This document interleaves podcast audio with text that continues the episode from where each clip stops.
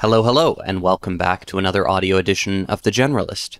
Today's piece The Generalist Year 2 a look back at the highs, lows, and lessons of running a media company. Today's episode is brought to you by Vauban from Carta. To succeed as an angel or VC, you need the right platform. Thankfully, Vauban from Carta has you covered, whether you're writing your first check or running a $1 billion fund. Though there's a lot of power under the hood, here are three key features investors should know about. 1. Scaling your VC. Start by launching a Delaware SPV from your couch and graduate to running a billion dollar VC fund in Luxembourg, all from the same platform. 2. Your own team of structuring experts. Get the support of more than 200 fund admin specialists at your fingertips, ready to support you through exit and beyond. 3. Papercut free operations. Top investors use Vauban to launch global vehicles in five minutes. They take care of your back office, while you focus on being a value add investor and building relationships. Start your VC today by following the link in the program notes. A quick reminder the generalist's work is provided for informational purposes only and should not be construed as legal, business, investment, or tax advice. You should always do your own research and consult advisors on these subjects. Our work may feature entities in which Generalist Capital LLC or the author has invested. One final comment before we get started. If you only take one thing away from today's episode, let it be this. We are hiring our first ever writer at The Generalist. Come join us on our mission to build the most thoughtful tech publication in the world and follow the link in the program notes. Now, onto the piece. The other night, I watched an episode of Only Connect, the diabolically tricky British trivia show. One of the contestants professed they had thrown themselves a party when they turned 10,000 days old. Of course, it made me wonder how many days old I am, 12,081, and a few days later, how old this publication is 846. It feels like a tiny number, and yet, about a month ago, being a writer for The Generalist became the job I have served in the longest. I was an intermittently good, often frustrated, always restless employee.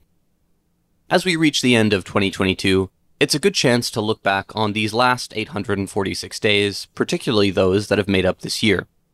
It has been a year of evolution and formalization, noticeable improvement and running in place, great disappointment and illumination. Though there have been hard times, perhaps more this year than last, I couldn't be more excited about where The Generalist is as a publication and a business. As longtime readers will know, The Generalist has a history of building in public. We shared our first launch deck on Twitter, posted quarterly reports in our early days, and recapped our first year of operation. Today's piece is in keeping with that theme a report and analysis of the past 12 months, both the good and the bad. Why share all of this?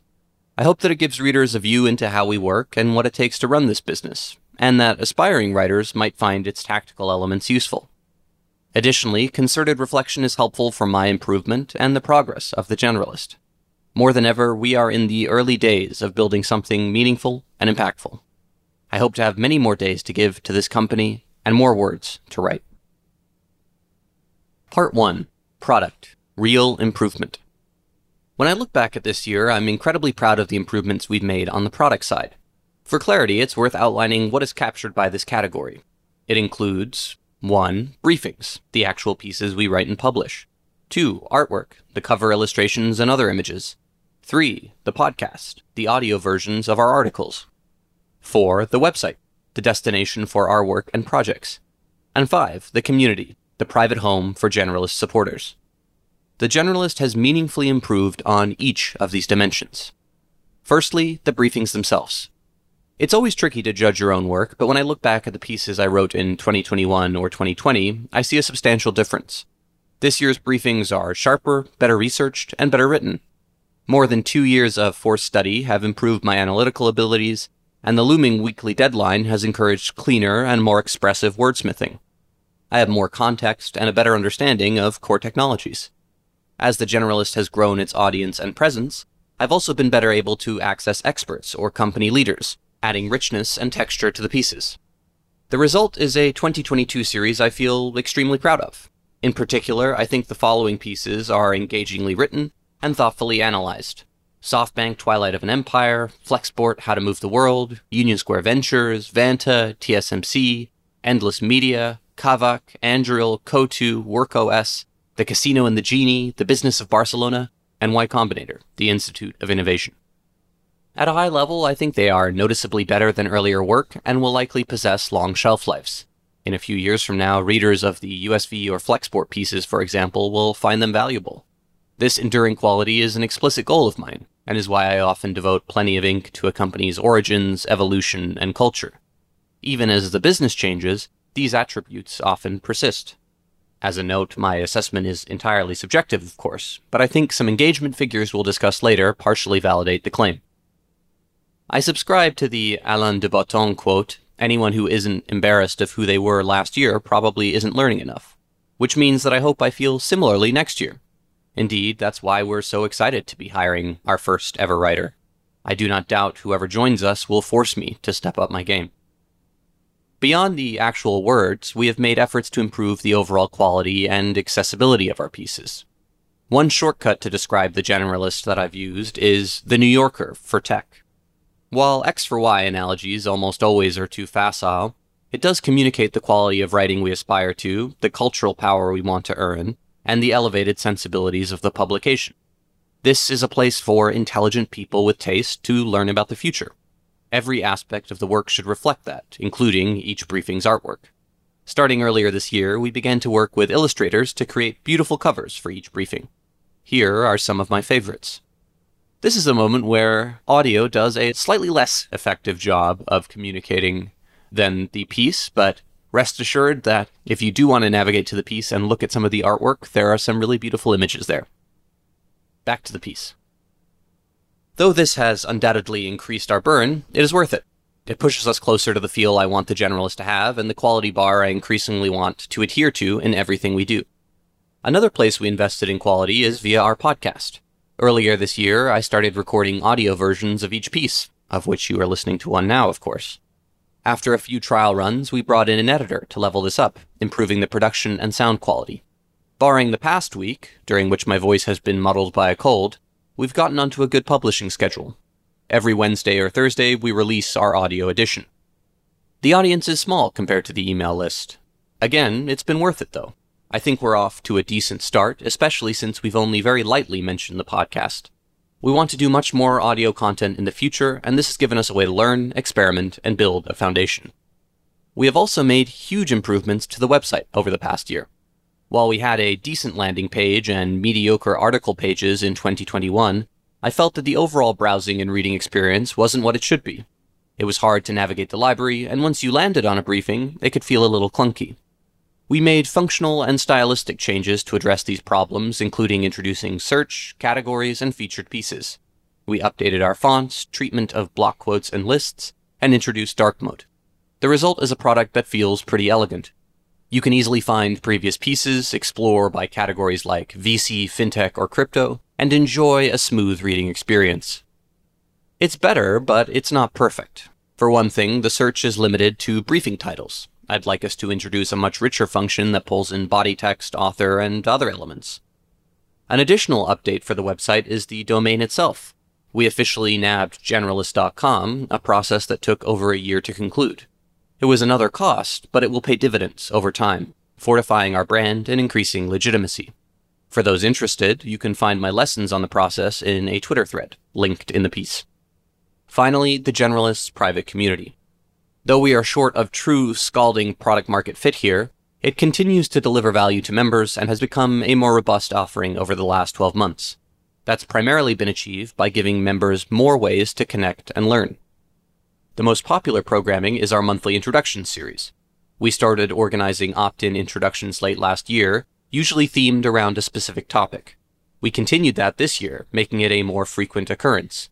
Every month, members can sign up to connect with someone else from the community to talk about investing, building, or some other aspect of their professional lives. We've had people make friends and valuable connections through this service, often justifying the cost of membership through a single meeting. The NPS for our most recent round of matching was 92, which is encouraging. We've also hosted frequent in person and virtual events this year, New community lead Eli Camero has facilitated meetups worldwide in San Francisco, Singapore, London, Bangalore, Washington, D.C., Seattle, Toronto, and New York. These have been incredible opportunities for community members to meet and get to know one another. I've enjoyed getting to hang out with a bunch of you in both London and New York City. Along with more casual fintech and crypto jam sessions, we've welcomed some fantastic guests for virtual fireside chats, including Josh Wolfe, Katherine Boyle, Ho Nam, Sean Summers, and Mira Ko, and Fabrice Grinda. Each event has been an opportunity to learn from an extremely thoughtful tech practitioner. I find myself mentally referring back to these conversations often. We have a fantastic roster coming together for 2023 that we'll be announcing soon. If you've ever considered joining the private community, there's never been a more compelling time, in my opinion. The aspect of the community I'd most like to improve over the next year is the level of interaction between events. When we started the community, we opted to use Circle, an asynchronous platform. While that has its advantages, it also introduces friction. Additionally, Circle is not already a part of people's daily toolset, unlike something like Slack. We may change platforms at some point, but there is no perfect solution. Each option has its trade offs, I'm excited to keep iterating. Ultimately, I feel terrific about the Generalist product right now. We made meaningful strides and are in a better position than ever to push forward. Part 2 Growth A Steady Grind. Things have been less rosy on the growth front. Though I felt a slowdown in the summer of 2021, the year ended with an influx of new subscribers that softened my anxiety. 2022 brought it back and forced me to live with it long enough that I have ceased to be the subscriber count checking obsessive I used to be, and learned to think on longer timeframes. So, what are the numbers? Exactly a year ago, the Generalist had 51,105 subscribers. Today, we have 64,193, representing a growth rate of roughly 26%. That's certainly not bad, but it's a much slower clip from the 159% uptick we saw the year prior. This was from a lower base, but 2022's approximately 13,000 new subscribers lagged behind the previous period, even in absolute terms. For context, all of our growth has been organic, except some very, very small experiments in paid over the last month. What can we attribute this slowdown to? I've thought about this a lot and believe there is a combination of sectoral and idiosyncratic factors at work. 1. Change in consumption patterns. The generalists benefited from the pandemic's effect on media consumption. It helped power our growth in 2020 and early 2021. As the world returned to normal, demand for newsletters has softened. 2. Change in the macro environment. Last year featured the hottest venture capital market in decades and an all time crypto run up. The internet was fascinated with topics we cover, and demand for novel breakdowns felt ravenous. As markets have crashed, interest has declined, especially in crypto. 3. Neglected growth opportunities. We left obvious growth boost opportunities on the table. For example, in previous years, the Generalist benefited from launching legacy properties like the S1 Club on Product Hunt. It is a no brainer for us to launch the Generalist itself on the site. Why didn't we? Bandwidth got even tighter this year, and we prioritized other projects. 4. Fewer collaborations. While I always enjoy working on collaborations, they tend to be more time intensive and harder to orchestrate. However, they can open your work up to new audiences you might not reach otherwise. Again, for bandwidth reasons, I decided to write mostly solo this year. Our What to Watch series in crypto and AI were exceptions. The fact that they were consistently popular demonstrates the value of this approach. 5. Lower efficiency in converting from social. Two of our biggest subscriber spikes last year came from articles on Red Bull and Tiger Global going mini viral on Twitter. Though several pieces were widely shared, including TSMC, Barcelona, and Generalist Capital, none seemed to convert as efficiently. Have we saturated our local Twitter audience? I'm not sure, but social media is now a slot machine that pays out much less regularly. These factors are not intended to be excuses, nor are they exhaustive. They may indicate why we didn't grow as much as last year, but they don't factor in the growth we could have had by pursuing new strategies. For example, as mentioned earlier, the generalist has only just begun to explore paid advertising, testing a few hundred dollars of advertising budget on different platforms. I think it's reasonable to say that we were much too slow in beginning this process. If we want to grow to the scale I think we can, we will need to understand channels beyond organic. A greater miss came from moving off of Substack. Writers on the platform have seen torrid subscriber growth via its recommendations feature, sometimes in the tens of thousands. How amazing would that have been for us? To be at 75,000 or 90,000 subscribers instead of 64,000. Even without the generalist leveraging Substack, we received 1,000 subscribers thanks to recommendations from friends like Clues, Not Boring, Investing 101, Technically, Daily Consumer, Erik Torenberg, Exponential View, Newcomer, Sat Post, Digital Native, FinTech Blueprint, and others. While there's a question mark over the quality of recommended subscribers, will these readers stay, engage, convert? It seems to be net beneficial. I'm thinking a lot about this at the moment. Substack is building some clever flywheels into its product that may produce compounding advantages for writers, and the generalist needs to ensure it does not miss future waves. Balancing this desire for growth with our quest to create a beautiful, original reading experience is a subject for a different piece. In retrospect, my performance as CEO as it relates to growth merits a C+. Just about satisfactory, but nothing special. I did better on other aspects of the job. We didn't compensate for the growth opportunities we deprioritized, launches and collaborations, failed to find an alternative to social media, and missed the most significant wave of the year, recommendations. One of my goals for next year is to step up, implementing a better, more robust approach to growth. Now for some good news. While we may have grown less than we wanted, we strongly overperformed when it came to reader engagement. The Generalist's open rates have always been strong. Last year we averaged 49.9%, which puts us in elite company. This year we increased our open rates to 58%, with 5 million emails sent. One consultant that works with newsletter businesses remarked that the Generalist had the highest open rate they'd ever seen. Improving engagement has been especially impressive since the audience has grown, even if it has done so more modestly. We haven't had to purge inactive members or run win-back campaigns. Readers genuinely like what we're creating and look forward to reading. Though imperfect, I think this is a solid proxy for product quality, or at least product audience fit. Part 3 Business Model An Unlock. Half baked was how I described the generalist business model last year, Though revenue had exceeded my expectations, it didn't feel like an optimized machine. Most of our income came from subscriptions, while it was becoming increasingly clear that sponsorships were a much larger opportunity than I'd anticipated. In January 2022, we made a change. Rather than pay gating articles, we decided to make all content free, supported by sponsorships. Paid membership granted access to the private community, but not any special briefings. Existing members got to keep lifetime access to their preferential pricing or request a refund. It was a nerve wracking shift to make. We still needed to fully test sponsorships as a revenue channel. We worried about membership churn. With the benefit of hindsight, it was the right move. Not only was churn extremely low, thank you to everyone that has stayed, truly, the more focused membership offering enticed newcomers to join.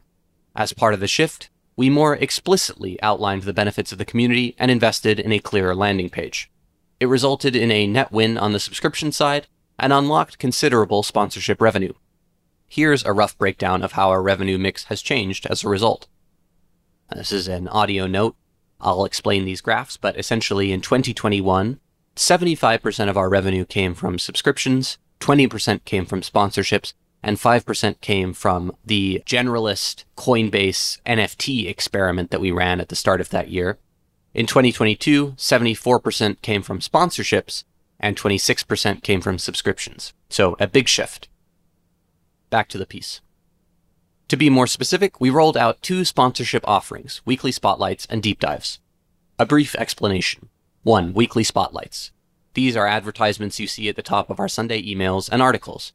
For example, if you scroll to the top of this piece, you'll find a message from today's supporter, Vauban from Carta. Over the past year, we've worked with companies like Masterworks, WorkOS, Composer, Rose, Sardine, Stitch, and others. 2. Deep dives. These are longer pieces, usually 5,000 words or more. Like our Sunday briefings, they aspire to tell a company's definitive story, explaining what makes it interesting and worth understanding. Working with sponsors has also been a net benefit from a product perspective. It's no accident that several partner deep dives number among my favorite pieces of the year. Getting to study companies from the inside offers a different vantage and more detail. We spend months pulling these deep dives together, interviewing founders, employees, customers, and investors, and combing through internal documentation and collateral. As part of this program, we've written about impressive organizations that are worth knowing. That includes Sardine, Vanta, Dune, Claire, Levels, Check, Elenas, TDK Ventures, WorkOS, Phantom, and Sturgeon Capital. We have some fantastic companies lined up for next year. There are downsides to an advertising model. Longtime readers of The Generalist will know we did a three part piece on FTX in 2021. While these pieces were not sponsored by FTX, I wrote them because the company seemed to be growing rapidly. A year later, FTX approached us about purchasing some weekly spotlights. We only ever work with companies we trust and believe in, and have turned away several potential advertisers we were unsure about. But FTX's recent fallout illustrates that our filter is insufficient and doesn't protect against bad actors intent on committing a brutal fraud. Even if we have strong convictions in a founder and business, we are capable of being fooled. At the moment, we're still thinking through a better solution. Should we steer clear of crypto in its totality? What about other investment products? None of these hard and fast rules feel quite right. It seems confused to write deeply researched briefings on companies in crypto, investing, and consumer sectors, for example, but prohibit partnerships with what we believe are the best companies building them. Often, the optimal way to access or learn about new technologies is to play around with a related product. One option is to emphasize the risks of emergent technologies and volatile, underregulated sectors. Though all of our pieces end with a note explaining our work is not investment advice, it may be beneficial to highlight this more explicitly. By and large, the generalist audience is very sophisticated, with a high percentage of professional investors and founders, meaning this might be a redundant reminder for many. Still, there may be value in keeping it top of mind. A final weakness of a more sponsorship heavy model is that the generalist revenue is less reliable. We are vulnerable to changes in the advertising market, which has weakened over the past year. As tech cools, companies tend to spend less on growth, which has the potential to affect our earnings. We navigated 2022 without incident, but it seems likely that 2023 will be more demanding. To date, we have relied heavily on inbound interest. As we continue to scale, we'll need to develop a strong outbound strategy too. Though not without its flaws, the shifts we have made over the past year have been positive, putting the generalist in a much healthier financial state. We have the potential to support multiple salaries and invest in future growth. Part 4 Operations From Creator to Company. I am happy to announce that the Generalist grew its headcount 100% year over year, from one full time employee to two. In October of last year, after our last annual update, I brought aboard a COO, Alessandra Trout. As many of you know, Ali is not only the Generalist COO, but also my wife. More than a year into working together, I can comfortably say that convincing her to come aboard is the best decision I've made as this publication's shepherd. Ali has improved every aspect of the generalist, turning it from a chaotic one creator shop into a structured, process oriented business. Her management unlocked the product upgrades mentioned earlier and facilitated the shift to a sponsorship model. She's also the one that has done the things I never did, making sure we have payroll, healthcare, a formal content calendar, and buttoned up finances. The only reason I feel confident bringing aboard new team members is because of the structure Ali has put in place. Working with your spouse is a topic that can provoke strong opinions. Some people see it as an absurd liability, a move that puts relationships and businesses at risk. Others argue it strengthens both. While I can't pretend to know how other couple co-founders operate, I thought I'd share a little about Ali and my journey for those considering a partnership with their significant other. Ali started as the Generalist's number one fan and copy editor.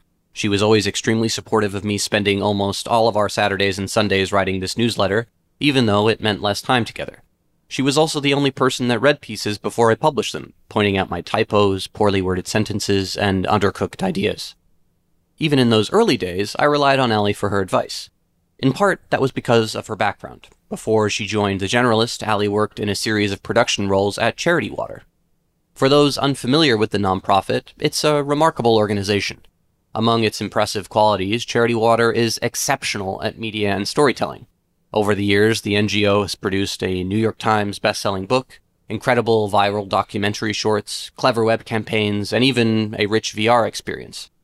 Like no other nonprofit I've come across, Charity Water tells big, impactful stories in modern formats. As the director of production, Ali was intimately involved in managing these hits. She knows how to coordinate between dozens of different stakeholders, run an efficient process, and bring an audacious creative vision to life. The other reason I asked Ali for her advice is obvious. I trust her judgment. That's not necessarily true of everyone I'm close to. There are friends and families I love dearly, but wouldn't ask to weigh in on a business decision, even if they had the requisite context. Even if I try to extract our personal relationship from the equation, Ali has always struck me as someone with outstanding judgment. One of the things I've learned about her over the years is that she is pretty close to unflappable. In moments of crisis or stress, she thinks and acts clearly, much more so than I do. Allie also thinks in an extremely process driven way. Again, that's a fair bit different from my modus operandi. Although I am reasonably organized and a structured thinker, I don't break things down with Ali's level of granularity. I was recently reminded of this difference when the two of us were thinking about a potentially important business decision requiring substantial effort. My initial response to the challenge was along the lines of, That's not going to be too hard. I can't imagine it'll take more than a week. Let's just get started and see. At which point, Ali walked me through the dozens of steps required to pursue the path suggested, only a handful of which I'd considered. Though it's always poetically tempting to emphasize the extreme differences between partners, the yin and yang, there is some of that counterbalancing here. If I try to analyze myself semi objectively, I'd say that I spike on generativeness, high rate of new ideas per day, learning speed, instinctive decision making, fast two way door decisions, and high level thinking. Meanwhile, I would say that Allie spikes on focus, concerted deliberation, critical for important one way door decisions, process construction, execution rate, and granular detail. For all these reasons, I started to feel increasingly sure that I wanted Ali to join me as COO of the Generalist. It had become clear that I couldn't scale the business without help, and that the highest impact use of my time was on content creation. Though we joked about working together for a while, we started to seriously consider it in the summer of last year. It wasn't a decision we made lightly. We spent months discussing how it might work, where the generalist needed help, and what we would do if it didn't go to plan. What if it was a disaster? What if we didn't work well together? What if it hurt our relationship? We also talked about how a partnership might fit our goals, one of the reasons it felt like such a fit was because the areas Allie most wanted to develop in were also ones in which the generalist badly needed support. In the end, we needn't have worried, or at least not nearly as much as we did. From the very first day Allie and I started working together, October 10th, 2021, it has felt pretty close to effortless. We communicate and collaborate easily. In previous jobs, it often seemed easy for something to get lost in translation. Maybe your boss said something one way but meant something else, or a crowded subway commute puts a prickle in your voice that sparks low grade animosity between you and your coworker for the day. What's remarkable about working with a partner is that there are so many communication shortcuts and such considerable understanding that you seem to comprehend one another at a much faster speed. Compared to many of my previous roles, it feels as if I graduated from 3G to broadband. Whenever we have a disagreement or some friction in the air, it's easier to resolve it. As partners, you have years of experience in dispute resolution.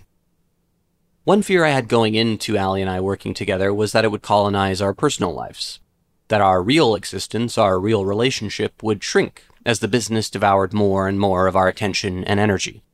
In practice, it's rarely, if ever, felt like that. While we work hard and spend some of our free time discussing the generalist, it isn't a burden. Instead, it feels fun to be in the midst of this challenge and tackling it together. Part 5 Initiatives Foxes and Generalist Capital. One of the generalist's fundamental principles is to learn by doing. To understand how technology is changing our world, you need to experiment with it and collaborate with those building it. Both philosophical foxes and generalist capital are manifestations of that theory. Technically, both are separate entities without a formal connection to the generalist. In practice, they emerged from the work we do here. Philosophical Foxes originated from my research into OpenSea and the NFT movement. I was interested in how these digital assets could be used as narrative objects, potentially spawning a wave of crowdsourced IP. In that respect, it felt like an extension of my multiplayer media thesis, executed on the blockchain. To continue playing with these ideas, we launched a Genesis collection of philosophical foxes in October 2021, followed by a larger collection in February 2022. Though many were excited about the project, it wasn't universally popular. Some readers and Twitterers were upset that I was leaning into NFTs, which some considered pointless. Interestingly, of all my work at the Generalist, NFTs have been the most polarizing subject we've written about. Though Foxes has seen 679 ETH in volume traded, we expect to earn no financial benefit from the project. We have not taken salaries and are investing Fox's revenue into its development. That is despite the fact that we have worked on the project regularly for more than a year. We have shipped drops, commissioned incredible artwork, initiated a bounty program that produced amazing new tools, managed a community, and started a collective lore building program. I'm especially psyched about the last of these, spearheaded by Red, our storyteller in residence.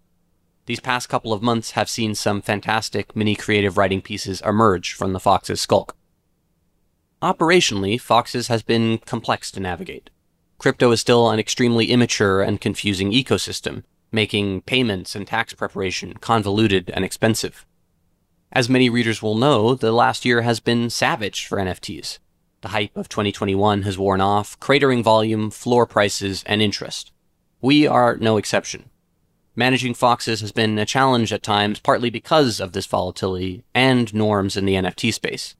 Anyone can collect a fox, and they may have any number of reasons for doing so patronage, speculation, access, or something else. Some may be trying to double their money in a couple of days, while others hope to engage over a longer period. That can make community management difficult, exacerbated by the fact that most Discord participants are pseudonymous, lowering the barrier for snark, spam, and fraud.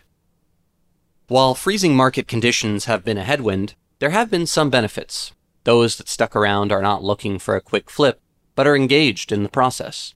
I feel extremely grateful to the many holders that have stayed, whether out of a will to keep building, a desire to support the initiative, or a wish to see the story through. I've met some incredible, thoughtful, generative people through the Foxes community, and they have been essential to making it a warm, kind hearted, and open minded project. People like Red, Hannibal, Laguna Lacuna, and Destined for Fame have been vital. I'm psyched to keep building out the world of Foxes, finish the roadmap, and conclude the current epic together. The second major initiative of the year was Generalist Capital. In July, I announced that I had raised a fund to invest in a small number of epic companies.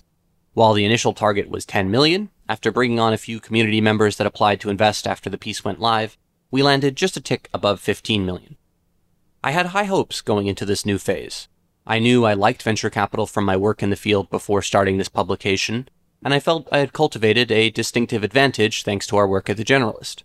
It is extremely early, but so far I would say that Generalist Capital has exceeded my expectations. Not only has it been extraordinarily fun, but fulfilling. I've loved meeting founders slightly earlier in their journey and partnering with a small number of them. To date, we've invested in six companies at a rate of roughly one every five weeks. In total, I hope to work with between 15 and 20 founders keeping the portfolio small so that I can provide genuine attention and help. It'll be up to the entrepreneurs I work with to say whether I'm doing a good job on that front, but I feel good about my contributions so far. In particular, I think I've been useful in making connections to potential customers, being a sounding board for strategic decisions, and helping with messaging and narrative. In some cases, I talk with generalist capital founders nearly every day. From the initial announcement, I would say that I've made a few tweaks to the overall strategy. One is that I've decided to focus more heavily on Series A businesses. I'll invest in companies on either side of that round, but I think this best fits generalist capital strategy. The other is that while I am still optimistic about opportunities in crypto and will back companies in the space, I'm not sure it will be as large a percentage of the portfolio. There are likely to be some meaningful headwinds in the near to medium term that could make life harder for companies in the sector.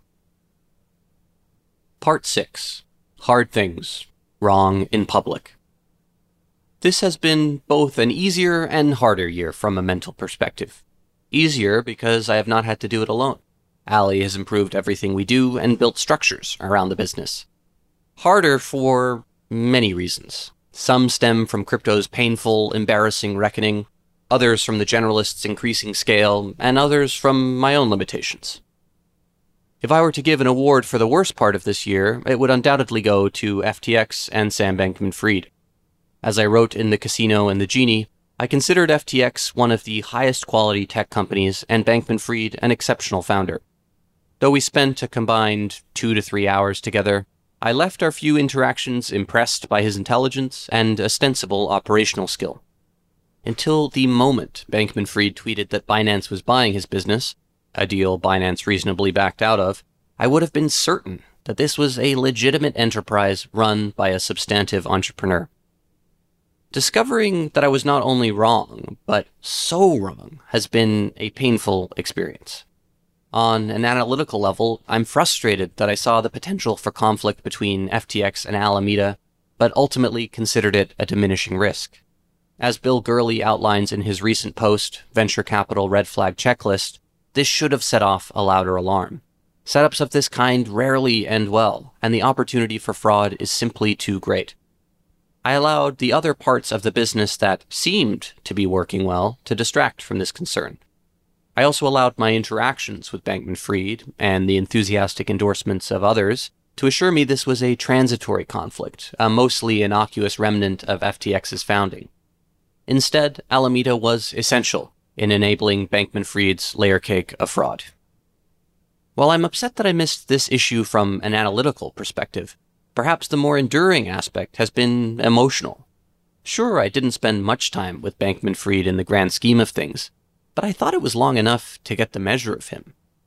To be honest, I always suspected that I would feel it if I came face to face with a conman, someone capable of committing sociopathic damage. Some dark shiver or bitter vibration would tell, right? The fact that I felt neither has left me with lingering unease. It's also caused me to distrust my own judgment and question the motives of others. Such developments are unpleasant and maladaptive. Some skepticism is healthy, but I don't like looking at life out of the side of my eye. Though FTX is a special case, it cemented a feeling I had been having about crypto more broadly. This is discussed in detail in The Casino and the Genie, but at a high level, I believe I was too optimistic about the sector's short to medium term prospects. I underestimated the prevalence of fraud, scams, and Ponzi schemes, over extrapolated the near term success of fast growing projects or technologies, and believed too wholeheartedly in the sector's ability to remake the financial world at a record pace. Though I think a lot of what we've written about crypto and prominent projects remains valuable, some of the fundamental assumptions I made now feel off. My interest in the sector remains strong, but it is tempered with a more pragmatic bent that I think will make me a better analyst and investor. I did not limit my errors to crypto. I have a broad capacity for wrongness. There are plenty of other articles I might craft or freight differently with the benefit of hindsight and experience. For example, after writing an article applauding Tiger Global's skill in adapting to market conditions, Chase Coleman's shop embarked on the worst run in its history. I think you can see my immaturity as an analyst in these examples. Though I believe I am a strong writer and thinker, I have been in this game for a couple years. My experience in tech on the operating and investing side coincided with a miraculous upswing that celebrated high valuations, growth above all, and rapid fire deal making. This past year has shown the value of less heralded aspects like corporate governance. Perhaps every investor or commentator needs to live through a prolonged bear market. However, I do think we should be intelligent enough to learn from history. I have read enough about the dot com crash to have calibrated better. Only a fool learns from his own mistakes, Otto von Bismarck said. The wise man learns from the mistakes of others. All these things boil down to a fundamental point. It is painful to be wrong in public. Every week I express some kind of opinion, often several. These usually center around a fast evolving company operating in a volatile sector. If you were devising a recipe for wrongness, it might look like this. It is also an unavoidable part of this job, meaning it will happen many times. I do not look forward to this, and yet I also know that if I am not wrong on several occasions over the next year, it will mean I have probably written boringly, timidly, adding nothing to the conversation. Being wrong has gotten harder lately. As the generalist and my social media following have grown, the volume of unkind, demented, or spurious responses has increased. To be clear, these are still very much a minority. I feel extremely fortunate to have a readership of which the vast majority is thoughtful and supportive. That does not mean all of you agree with me each week, but if you don't, you communicate your disagreement decently. Often these are my favorite interactions. I do not pretend to know everything, and am grateful for the chance to learn from many of you. But there is perhaps 0.01% maybe less, of the subscriber base that intermittently chimes in with something that ruins my day. It is strange that someone can have this kind of power over my mental well being. Something about my mind, perhaps many of our minds, glosses over compliments and grabs on to criticisms. The result is that even after a few dozen lovely emails or tweets, a single foul omission sticks with me. Even when I know they are senseless, they stick. It's in moments like this that I start to feel very tired. I've been running at pretty close to maximum utilization for the past two years. I work seven days a week at an intense pace. Occasional vacations typically involve some amount of generalist activity. I don't mean this as a complaint. I love building this company but as an explanation. When I've been grinding on a piece for days or weeks, and then some nasty comment comes my way, the tiredness hits me all at once. Even excluding its aptitude for delivering insults, Twitter has begun to feel like an increasing mental strain. Though it's useful for the generalist distribution, I don't enjoy it.